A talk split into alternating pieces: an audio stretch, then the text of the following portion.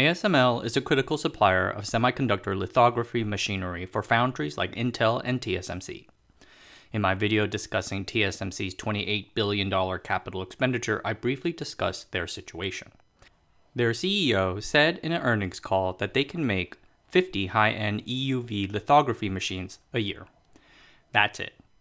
Without those machines, the foundries cannot churn out more 5 nanometer chips. So, why not make more of these machines? Well, ASML itself has thousands of suppliers making parts that end up into its machines. Coordinating and integrating all of these parts together into a single smooth running machine is immensely challenging. In this brief video, we will continue our deep dive into ASML and look at how the company puts together centimillion dollar lithography machines for multi billion dollar semiconductor companies, and how EUV makes it so much harder. You might want to start by watching my ASML explainer video first before starting on this one, just in case you need a refresher. But first, let us talk a bit about the Patreon. If you want to help support the channel, you might want to look at the Early Access tier. Early Access tier members get to see a large backlog of videos queued up and waiting to be released to the public. Topics are quite varied and dive into business, science, history, and more. So head on over to the Patreon page and take a look. I deeply appreciate anything you'd be able to sign up for. Thanks, and on with the show. ASML is a global, sprawling company befitting the nature of its work. The factory is based in the Netherlands, but there are additional manufacturing and R&D sites located in Connecticut, California, and more. Its products are more like airplanes than you might think. In my video about Comac, I mentioned that Boeing and Airbus no longer make the majority of the parts that they put together into planes. Instead, they have evolved into having a system integrator role where they select, procure, and put together the outputs of different suppliers in their network. ASML is the same. Their lithography machines, like those of the TWINSCAN variety, are built out of independent modules, kind of like the Megazord in Power Rangers. 90% of the components that go into these modules are made by the 500 to 600 outside companies within ASML's outsourced supplier network. These are extremely critical companies and differentiate ASML's supplier network from its competitors Canon and Nikon, which tend to do things in house. 300 of these suppliers are located in the Netherlands. Another 100 are in other parts of Europe, mostly Germany, and the rest are largely in the United States. Coordinating within this global network is critical. Just as TSMC leans heavily on ASML to provide training and advice on how to use their products, ASML, in turn, leans heavily on its suppliers on how to best use their components. For instance, their strategic alliance with German company Carl Zeiss AG. Zeiss is a specialist in precision optics and helps produce the lens, a very critical part. So, why outsource? Isn't that the reason why Boeing can't make good stuff anymore? Isn't outsourcing a scourge of Western capitalism? Well, ASML might from time to time purchase a supplier company to bring critical, unique expertise in house. For instance, the acquisition of Brion Technologies, a US firm specializing in computational lithography, and Cymer, another US firm specializing in lasers. It happens. But for the most part, ASML wants to remain in a system integrator role and leave as much of the actual manufacturing to its suppliers. There are a few reasons for this. First, ASML can get its module components without needing to learn how to be the best in the world in making that specific part. A single lithography stepper can incorporate over 1,600 individual components. 200 of those are not cheap to procure in times of cost or production time. The company cannot focus on those components' minutiae while at the same time maintaining a big picture view.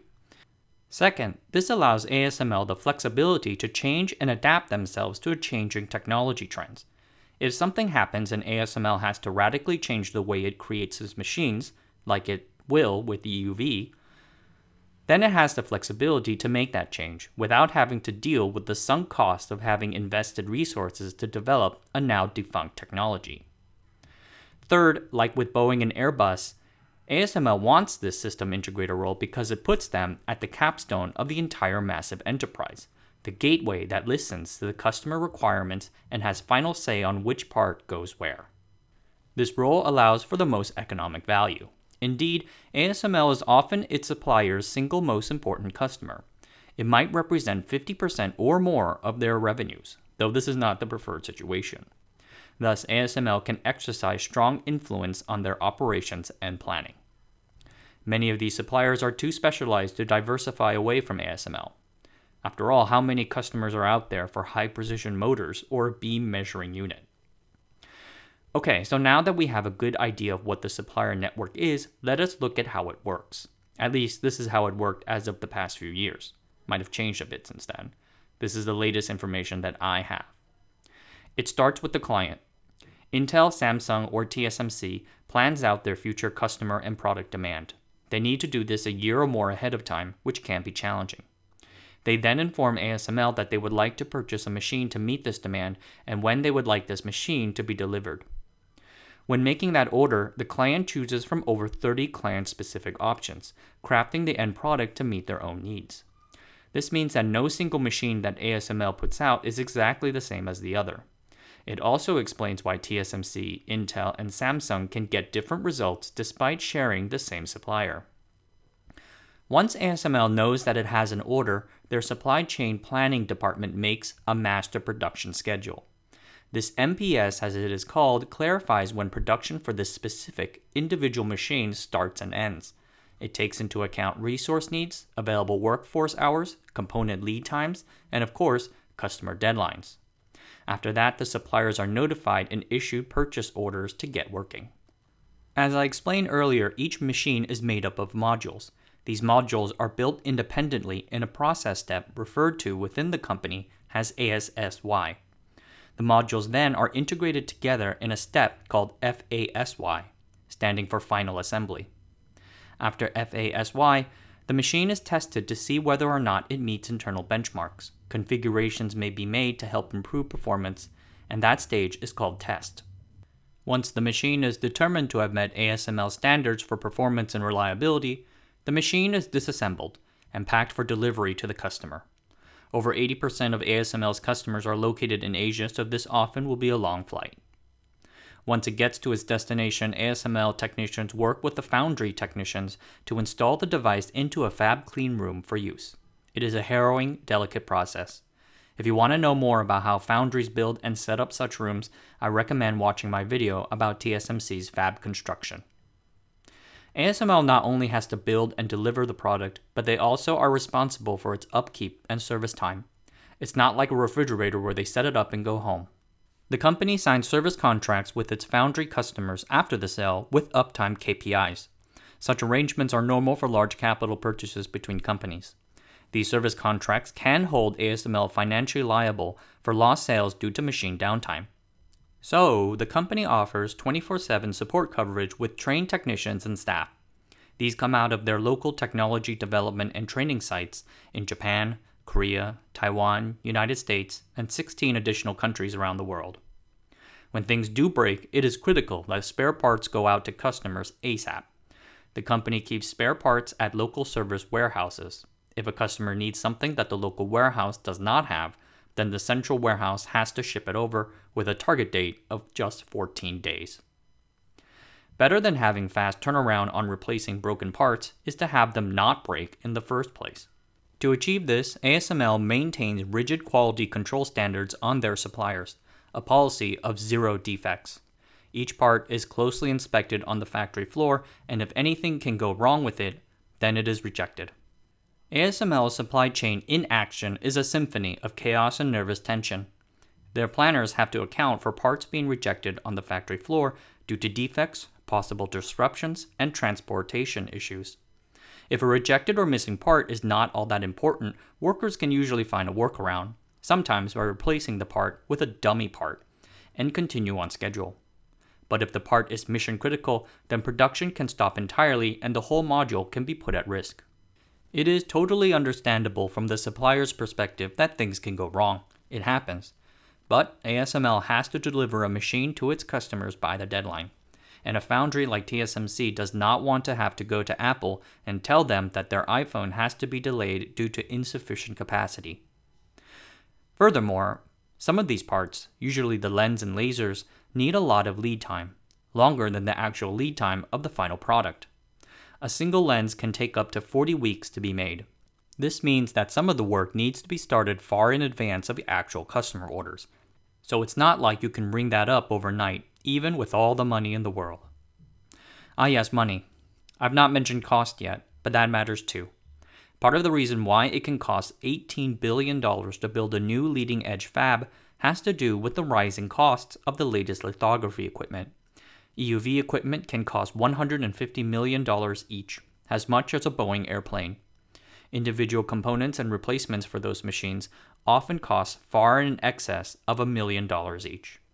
Oh, since we started to mention EUV again, extreme ultraviolet lithography is the most advanced lithography technology available today. Its commercialization with the TWINSCAN NXE series is expected to be more cost effective than other techniques for sub 10 nanometer nodes. The technology has been around since the 1980s, and I've done a video about it earlier if you want to learn more about it. I won't repeat myself recounting that long journey. So instead, let's get ourselves into some gritty details. EUV lithography requires a re engineering of many traditional semiconductor fabbing principles. I've heard it described as revolutionary rather than evolutionary, and I think that's about right. ASML's entire supply chain has to be rejiggered from the bottom up to accommodate these changes. Let me give you one example of this in action. A key challenge for EUV lithography to work is how to make sure that you can etch enough wafers in a given amount of time while avoiding substantial yield defects. But the EUV mirrors have relatively low reflectiveness, less than 70%, so they need a very powerful light source. They achieve this by firing a CO2 laser at droplets of tin in order to create clouds of plasma and ultraviolet light. Why droplets? Because they need to reduce the amount of tin debris from the plasma so to prevent the contamination of the mirrors collecting and focusing the light. At first, they experimented with a rotating cylinder, then they moved to a thin target tape, and then a spray jet, and then a liquid filament before finally settling on tiny droplets. The margin of error when it comes to the power source is really tight, and this has had consequences across the entire supply chain. It is common in older lithography methods to use something called a pellicle, a polymer film just one micrometer wide to prevent particles from casting a shadow discrepancy that gets projected onto the etched wafers and ruins them. In the EUV world, however, even the super thin traditionally used pellicles can absorb and weaken the EUV light. So, while ASML works to develop a suitable pellicle, earlier generations of EUV machines all across the supply chain now have to adhere to ultra strict cleanliness standards. A particle just 52 nanometers wide, the size of a small virus, can contaminate the EUV supply component. Maintaining such cleanliness pushes the limits of what is technically possible. New proprietary detectors were installed at all supplier premises. Particle flushing steps had to be added throughout the whole build process. Such challenges are why EUV commercialization was delayed for several decades, even after proving the feasibility of the science in the 1980s. Note, it has recently been announced that pellicles are now available for EUV machines, so it is likely from now on that this cleaning won't need to be a part of the workflow. But before that, such cleanliness standards were enforced for several years. Having them now will improve wafer yields and cost. ASML's market leadership in this sector is defined in two ways. The first is in the technological superiority of its products. ASML products are twice as expensive as competing products from Nikon or Canon, but perform much better than the competition. They can print in more detail and at a higher rate. That's what the customers want more than price. The second has to do with its very strong record of collaboration. The company works closely with both its customers and its suppliers, conducting between all of them to deliver a product as demanding as any airplane. This track record and constant process improvement helps to keep ASML at the leading edge of the market and Moore's Law humming along. Alright, everyone, that's it for today. If you want more content, feel free to hit up the email newsletter and sign up. If you want to drop a line and say hello, then you can email me too at john at asianometry.com. I'll try to get back to you as soon as I can. I love getting letters from viewers. So until next time, I'll see you guys later.